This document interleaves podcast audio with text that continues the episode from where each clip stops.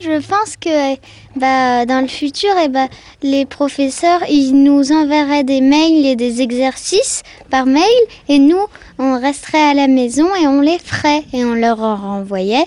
Et eux, ils, nous, bah, ils les corrigeaient, ils nous renvoyaient. Pas comme ça et on peut rester chez nous. Cette petite fille imagine l'école idéale à la maison, d'autres la souhaitent augmenter, décentraliser ou encore dématérialiser. On la voudrait également plus innovante, plus disruptive. On cherche à la faire basculer d'un modèle à l'autre plus inclusif et ouvert sur le monde, l'école du futur est encore une matière aux contours imparfaits sur laquelle les pays du monde entier planchent de façon aussi folle que réfléchie. Naturellement, les concepts fleurissent aux quatre coins de la planète. Il se murmure que, projeté dans le futur, cette école pourrait se passer de notes ou même de profs, que l'intelligence artificielle y serait reine, que le big data y écraserait tout sur son passage. Mais où en est-on concrètement aujourd'hui? Certains prototypes, déjà lancés aux États-Unis, au Danemark ou même au Pérou, constituent de vraies avancées. D'autres ne sont encore que des concepts marketing. Bref, le monde tâtonne, c'est certain, mais la machine est lancée et le Covid-19 vient accélérer la cadence.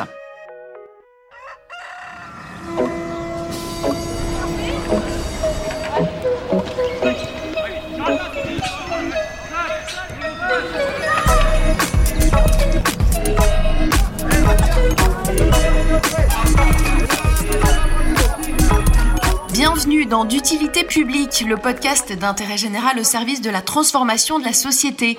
Pour cet épisode consacré à l'école du futur, un épisode réalisé à distance dans le respect des gestes barrières évidemment, je reçois Rose Lemardelet, responsable du service éducation au sein du département cohésion sociale et territoriale à la Caisse des dépôts. Bonjour. Bonjour. Et Rémi Chal, directeur général d'EdTech France, une association qui fédère toutes les entreprises qui ont décidé de mettre le numérique au service de l'éducation et qui produit également un podcast sur le sujet. Bonjour à vous, Rémi. Bonjour à tous. Alors, je le disais à l'instant, la pandémie du Covid-19 a brutalement, sans crier gare, fait basculer l'éducation française et plus largement mondiale dans du 100% numérique. Étions-nous prêts et que pensez-vous de ce qui a été mis en place Rose? En quelques semaines, euh, un milliard et demi d'élèves dans le monde a été privé d'école. C'est une situation complètement inédite, bien sûr. Et en France, la crise agit en fait comme un révélateur euh, photographique où en fait on se retrouve euh, aujourd'hui confronté aux enjeux du numérique éducatif déjà bien connus qui sont comme décuplés. D'abord sur l'accès au numérique, euh, en termes d'accès à Internet, euh, de connectivité et d'équipement numérique pour les élèves les plus fragiles, puisqu'on considère qu'il y a entre 5 et 20% d'élèves décrocheurs qui ont été euh, perdus pour l'éducation nationale, qui sont sortis des radars pendant le confinement. Et ensuite, pour ce qui concerne la formation des enseignants, puisque pour une étude de l'OCDE qui est parue récemment, 40% des enseignants français n'ont pas les compétences numériques nécessaires pour assurer l'enseignement à distance. Rémi, est-ce que c'est un avis que vous partagez? Bien sûr, cette crise, elle a tous les éléments de la force majeure, c'est-à-dire qu'elle est extérieure, imprévisible, irrésistible. Donc, par définition, on ne peut pas s'y préparer et nous n'étions pas prêts, ni le système éducatif, ni les enseignants, ni les familles, ni les parents, ni même les entreprises tech que je représente. C'est une situation qui est complètement inédite et ce qui a été mis en place est sans doute mieux que rien, mais est très largement perfectible et, et c'est ça le sujet dont il faut se saisir aujourd'hui. C'est comment est-ce que ce numérique, on le fait véritablement entrer dans le projet éducatif pour demain, pour l'après-crise. Rose, vous venez d'aborder le sujet, le grand thème en France en ce moment et la crainte gouvernementale. Mais est-ce que l'école numérique peut réellement accroître les inégalités éducatives? Oui, je pense que la fracture numérique, c'est vraiment le premier obstacle au maintien du lien enseignant-élève et euh, à l'enseignement à distance. Selon l'UNESCO, il y a plus de 800 millions d'élèves, d'étudiants qui n'ont pas accès à un ordinateur à domicile et plus de 700 millions qui n'ont pas Internet à la maison.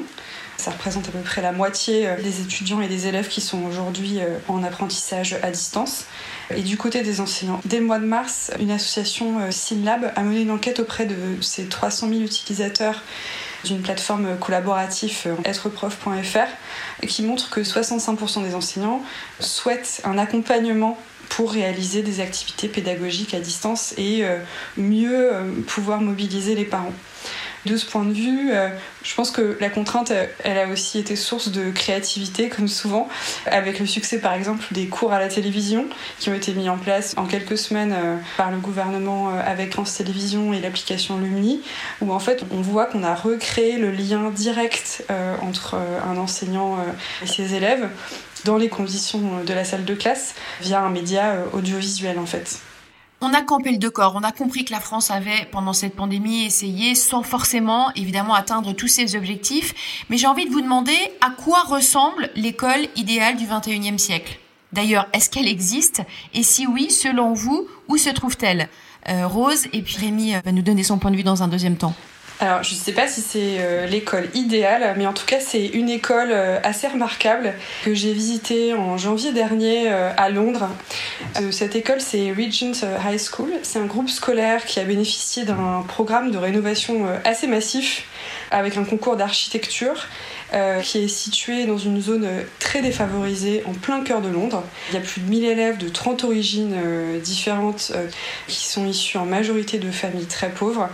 Et l'objectif de, cette rénovation, c'était d'améliorer le climat scolaire, le cadre d'apprentissage des élèves et, in fine, d'améliorer les résultats de l'école. Et pour cela, l'architecture a été complètement repensée autour de la pédagogie avec des salles de classe dédiées aux arts par exemple, des espaces très modulaires pour vraiment s'adapter euh, aux différents temps de la vie de l'école. Un CDI par exemple euh, au centre du bâtiment, visible depuis les étages et aussi une école qui est ouverte sur l'extérieur, qui fonctionne en réseau avec les écoles primaires de la zone, euh, notamment avec un espace dédié à la formation au numérique pour les enseignants et les familles. Rémi? D'abord, il faudrait savoir ce qu'on entend par école idéale, par école du XXIe siècle. Si c'est une école qui doit être efficace euh, au sens du, classement PISA, c'est ce, classement international pour, le suivi des acquis des élèves qui, est réalisé par l'OCDE régulièrement, alors il faut imaginer que l'école idéale, elle est d'ores et déjà en Chine ou, à Singapour. Et pour autant, on sait qu'à Singapour, il y a des élèves, des jeunes qui sont déjà en burn-out parce qu'il y a un rythme qui est extrêmement difficile, parce qu'il y a du soutien scolaire dès le plus jeune âge, etc. Si c'est une école où on va former des citoyens qui sont euh, prêts pour les enjeux d'un siècle qui arrive, qui sont concernés par l'écologie, qui ont un esprit critique. C'est peut-être pas en Chine, à Singapour, qu'on la trouvera. Ce qui est certain, c'est que notre école, celle de Jules Ferry, Aujourd'hui, elle est peut-être un peu engoncée. On le voit d'abord en termes d'efficacité, la France reste aux alentours de la 20e place, 23e place dans le classement PISA. Elle stagne. Et puis surtout, euh, cette école française, on voit bien qu'il y a un malaise qui se cristallise, et pas tant lorsqu'on interroge les enseignants, les parents d'élèves, et puis surtout lorsqu'on questionne la question des inégalités. Hein. Donc il y a certainement quelque chose à réinventer, un pont à faire entre ce qui existe déjà, ce qui a été créé, qui a montré son efficacité, et puis euh, ce siècle qui arrive. Et il est évident que cette crise sanitaire, elle accélère peut-être pas la transformation, mais en tout cas la prise de conscience que après, il faudra faire quelque chose de différent. Rose, est-ce que vous êtes d'accord avec ce qui vient d'être dit? Est-ce qu'on accuse un retard en la matière? En tout cas, en France, euh, il y a beaucoup d'initiatives intéressantes. Je pense par exemple pour évaluer par la recherche l'impact du numérique sur les apprentissages. Et ça, on voit dans le cadre du programme d'investissement d'avenir que nous opérons pour l'appel à projet IFRAN, euh, qui s'intéresse à ce, sujet, euh, dont la Caisse des dépôts est l'opérateur. Et un modèle d'école, je pense, dont on aura sans doute besoin après la crise, c'est justement une école qui forme les élèves à la science, mais qui aussi développe l'esprit critique et l'esprit scientifique pour former les citoyens de demain. Et de ce point de vue-là, un projet comme celui euh, des Saventuriers, qui est lauréat de l'appel à projet IFRAN, expérimente en fait dans des classes des projets euh, d'éducation par la recherche, où les élèves deviennent euh, des petits chercheurs qui développent des compétences pour construire leur esprit critique en s'appuyant sur des outils numériques entre autres.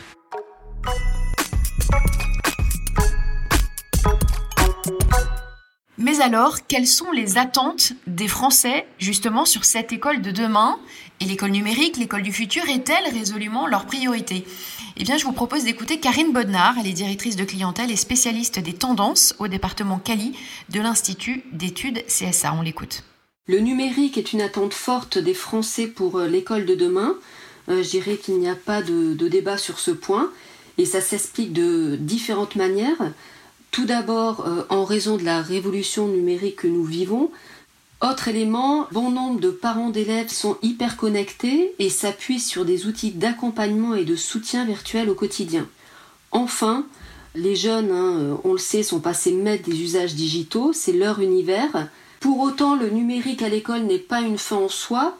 On se rend compte hein, que les Français attendent d'autres choses, notamment que l'école transmette des valeurs, un projet de société qui soit durable et inclusif. Autre préoccupation euh, phare euh, des, Français aujourd'hui, euh, c'est l'inclusion, la manière dont on peut accompagner au mieux les enfants en situation de handicap. Et là, le numérique devient un formidable outil pour faciliter l'apprentissage.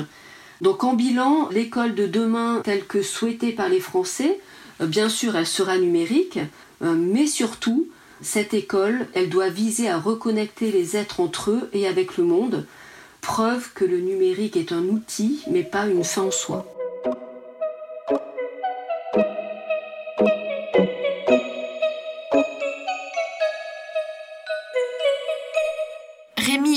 Réaction à ce que vient de nous exposer Karine Bodnar. Évidemment, on voit que les attentes vont bien au-delà du numérique, c'est ce que vous disiez précédemment.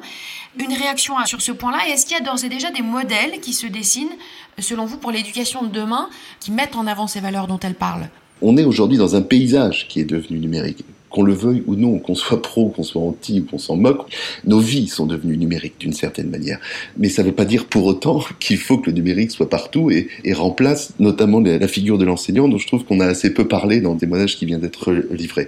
Il faut tenir compte de ce paysage dans lequel nous sommes, il faut une éducation au numérique, il faut tirer le meilleur parti de ce que ces technologies peuvent apporter, et il faut que cette technologie soit au service d'un projet de société, évidemment, mais aussi d'un projet pédagogique. Et je crois qu'il faut, et la crise actuelle le montre, remettre l'enseignant au cœur du jeu. Il n'est pas question de remplacer l'humain, il est simplement nécessaire de lui donner des outils qui sont capables de répondre aux enjeux qui sont ceux de l'école d'aujourd'hui, dans un monde qui est en pleine évolution, dans lequel il y a des enjeux de transition écologique, dans lequel il y a des compétences nouvelles auxquelles on doit former les jeunes. Il y a une posture aussi de l'enseignant qui doit nécessairement nécessairement changer parce que on a tous dans notre poche un, smartphone euh, qui nous permet d'avoir accès en permanence à, à une foultitude d'informations, mais l'information ne fait pas le savoir. Donc euh, il y a cet enseignant dont le rôle doit changer pour ne pas être celui qui sait et pour être celui qui va sans doute animer de manière différente. Et cette évolution, elle est davantage pédagogique que technologique. Donc la technologie, elle doit venir dans un second temps, elle doit venir au service d'eux. Et c'est ce qu'on prône à EdTech France et les entrepreneurs EdTech. J'en connais pas un qui a la volonté de remplacer le prof. Hein. Et, j'en connais pas un qui va vouloir dématérialiser euh, en totalité euh, l'école telle qu'elle est aujourd'hui. Il est question de transformation et la numérique doit venir au service de cette transformation. C'est pas une fin en soi. Là, je suis parfaitement d'accord. C'est un moyen. Qu'est-ce que vous pensez de l'école augmentée, Rémi Chal? Encore une fois, ce sont des concepts, mais l'idée, c'est de tirer le meilleur parti à la fois des enseignements traditionnels et en présentiel, et puis euh, d'autres outils qui peuvent être ceux du numérique, et puis également d'ouvrir l'école sur euh, son environnement le plus immédiat, et aussi d'amener les projets pédagogiques à se poursuivre en dehors des murs de l'école. Il y a cette idée qu'il faut faut euh, décloisonner au sens propre comme au sens figuré et que l'apprentissage, il peut avoir lieu aussi bien à la maison euh, avec également les parents. Il y, a, quelque chose qui est intéressant dans cette crise que l'on vit aujourd'hui. On voit que les communautés éducatives collaborent les unes avec les autres. On voit que les parents, de fait, se retrouvent directement impliqués dans l'école, dans l'éducation euh, de leur enfant, puisque euh, c'est souvent eux qui, lisent les mails des profs avant de les lire aux jeunes, etc.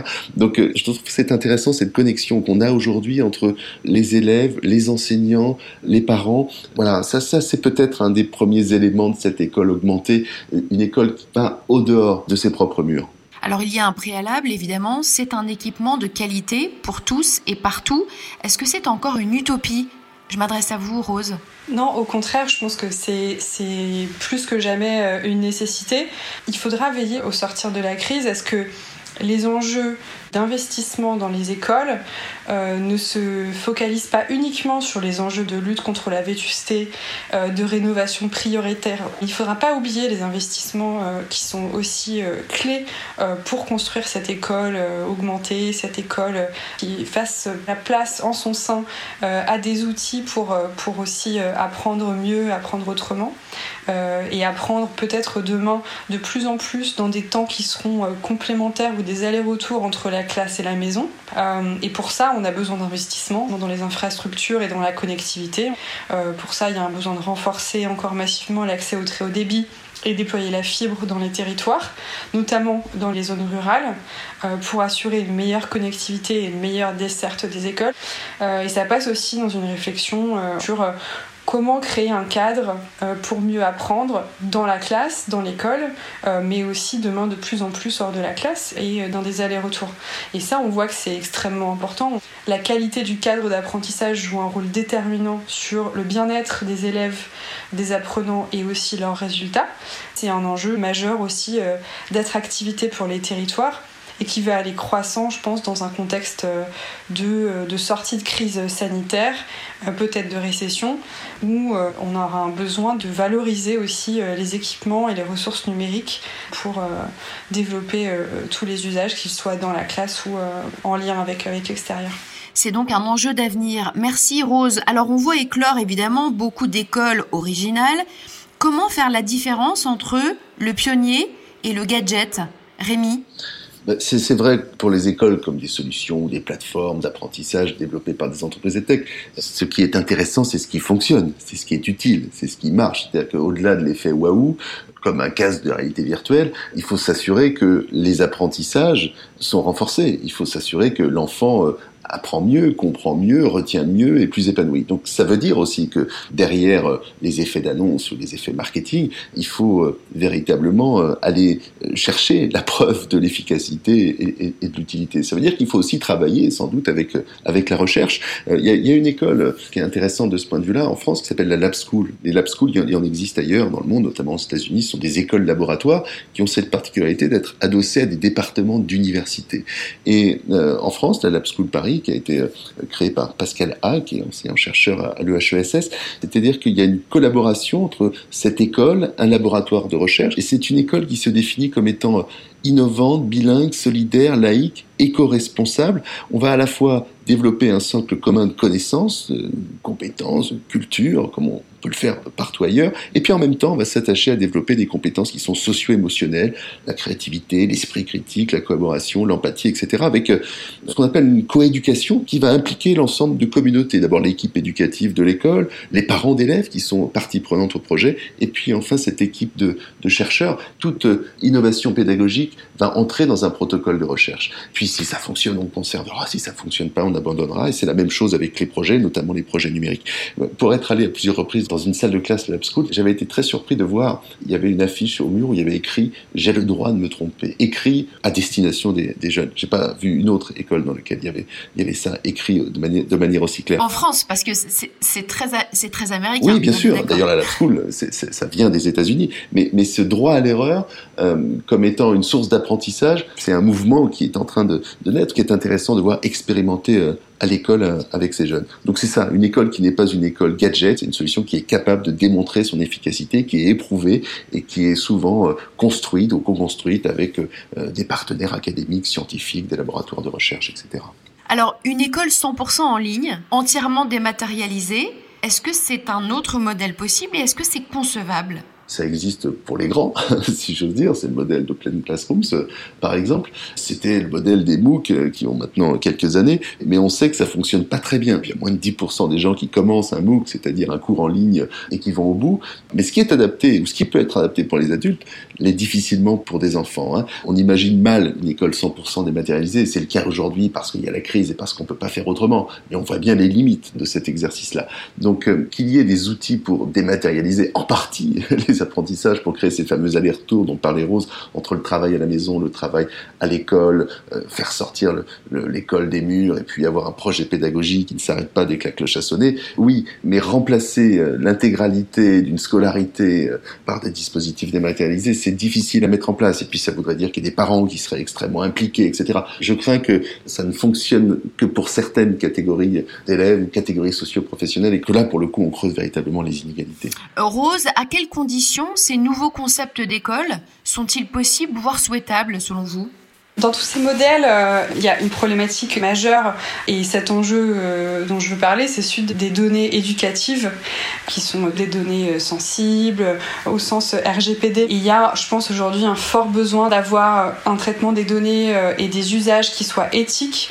c'est un objectif majeur pour permettre d'avancer sur des nouveaux modèles d'éducation, des nouveaux modèles de collaboration entre le secteur privé et l'éducation nationale on aurait besoin d'avoir peut-être dans le secteur de l'éducation euh, un engagement et un cadre euh, qui soit une sorte d'équivalent du serment d'Hippocrate qui euh, liste un certain nombre d'engagements que les acteurs doivent prendre de respect des données des élèves, de ne pas nuire aux élèves pour pouvoir les manipuler. Dernière question pour tous les deux dans quelle mesure est-ce qu'on peut conserver nos acquis, c'est-à-dire ce qui a fait le succès de notre école actuelle, et réussir à le mixer avec euh, qu'il faudrait ajouter d'ingrédients pour façonner l'école du futur, selon vous? Alors, le, ministre euh, Jean-Michel Blanquer a annoncé euh, pour l'automne des états généraux du numérique éducatif. Je crois que la question centrale, c'est précisément celle-ci, c'est-à-dire comment est-ce qu'on fait évoluer notre système éducatif vers un système augmenté, amélioré,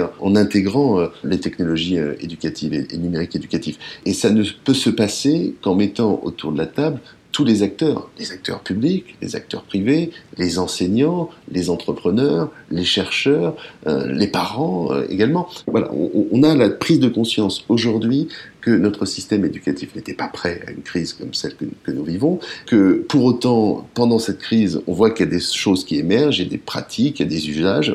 On peut quand même tirer un grand coup de chapeau aux enseignants qui, euh, partant de pas grand-chose, voire partant de rien, réussissent à faire des prouesses et à garder le lien avec un certain nombre de leurs élèves, même s'il y en a qui décrochent, euh, c'est vrai, mais pour autant, on voit bien que euh, la majorité des élèves continuent d'apprendre, continuent de, travailler ensemble parfois. Donc, il faut capitaliser sur ces succès. Il faut euh, démythifier aussi le, numérique, ne pas croire que c'est une solution miracle, ne pas croire non plus qu'on quiconque veut remplacer les enseignants, c'est pas du tout le sujet. Il faut au contraire dialoguer les uns avec les autres et, comprendre que, euh, bah, par exemple, l'intelligence artificielle euh, appliquée à l'éducation, c'est une façon de mieux enseigner parce que ça permet d'individualiser les enseignements et d'apporter à chaque ce dont il a exactement besoin. Rose, en guise de conclusion, cette notion de dialogue dont parle Rémi, elle est primordiale selon vous également? Oui, la Caisse des dépôts, historiquement, euh, est partenaire bien sûr du ministère de l'Éducation nationale pour développer euh, l'accès à l'éducation euh, et notamment le numérique éducatif. Et ce rôle, on le joue en tant vraiment que tiers de confiance entre l'État et les collectivités. Et sur le sujet de la préparation de ces états généraux du numérique éducatif, on pense que c'est vraiment très important de pouvoir faire remonter et entendre la voix des collectivités territoriales sur le sujet, parce que les sont un acteur majeur de cette compétence si particulière euh, qu'est euh, le numérique éducatif en France, qui est vraiment partagé entre l'État et les collectivités. Par ailleurs, je pense qu'il y a un autre enjeu euh, clé pour penser l'école du futur et le dialogue, c'est celui de l'accès des filles aux sciences et au numérique. Et sur ce sujet, clairement, la France est aujourd'hui en retard. Plusieurs rapports le montrent allègrement, notamment au niveau européen, où aujourd'hui, en moyenne, dans les pays européens, le nombre de femmes dans les métiers numériques euh, augmente de 20%, alors que la France est en régression de 2% euh, dans le secteur. Donc là, je pense qu'il y a un point d'alerte. L'histoire montre qu'en période de crise, euh, les droits des femmes, mais aussi les politiques en faveur de l'égalité homme-femme, peuvent passer souvent en second plan, voire être remis en cause. donc il faut aussi être vigilant. Merci à tous les deux, merci à vous de votre fidélité. Euh, c'est la fin de ce podcast, on se retrouve très vite pour un nouvel épisode.